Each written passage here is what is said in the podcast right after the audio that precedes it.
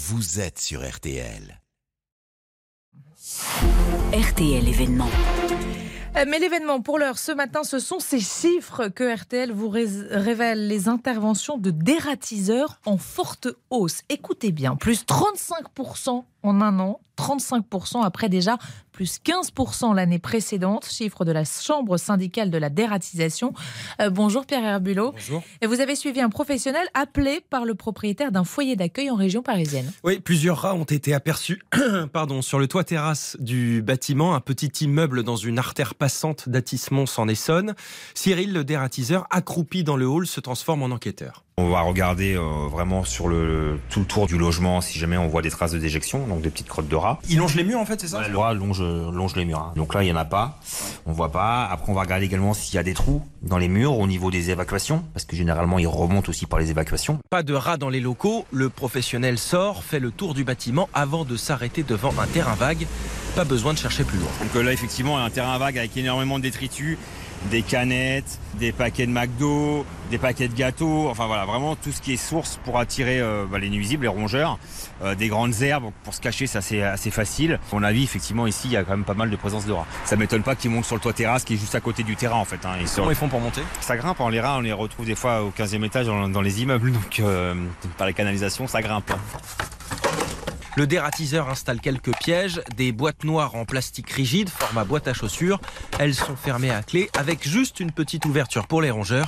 À l'intérieur, un petit rectangle bleu de la taille d'une gomme, du Difenakoum, un poison dosé pour tuer en 5 heures le rat qui vient le grignoter. Et des interventions comme ça, ce professionnel en fait de plus en plus. Oui, ça fait 2 ans que les 5 techniciens de sa société enchaînent les opérations de dératisation, principalement pour les collectivités et les bailleurs. 6,5 millions de déplacements l'année dernière pour la profession, contre 4 millions en 2019, les fameux 35% de plus. Ça paraît dingue, mais c'est une conséquence du Covid et notamment des confinements, raconte Cyril.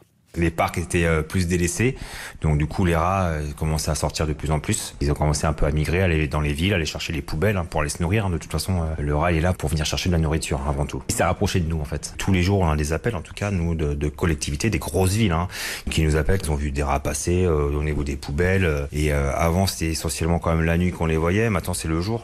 Bon, Pierre, une question que se posent sans doute tous les auditeurs qui nous écoutent, c'est dangereux ?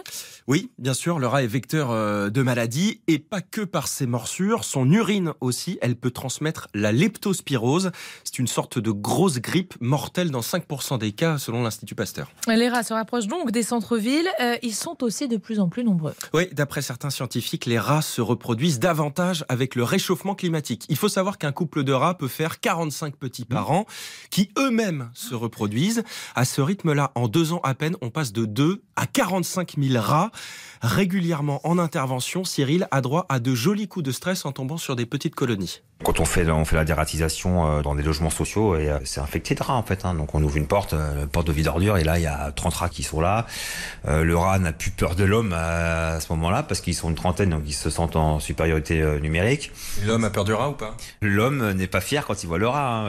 Ça nous est déjà arrivé, on ouvre la porte, on referme la porte, on fait « Ah, t'as vu, autant que moi, il y avait autant de rats que ça ?» Et oui, ça existe, c'est des situations qui existent. Et en plus, ils se dressent sur leurs 2 pattes, tel dératiseur. Oui. Alors, la situation pourrait s'aggraver. L'Union des entreprises pour la protection des espaces publics s'inquiète d'un projet du gouvernement, celui d'encadrer davantage la vente de pièges à rats pour les particuliers. Oui, je vous rappelle ces chiffres complètement hallucinants. De 2 rats, on passe à 45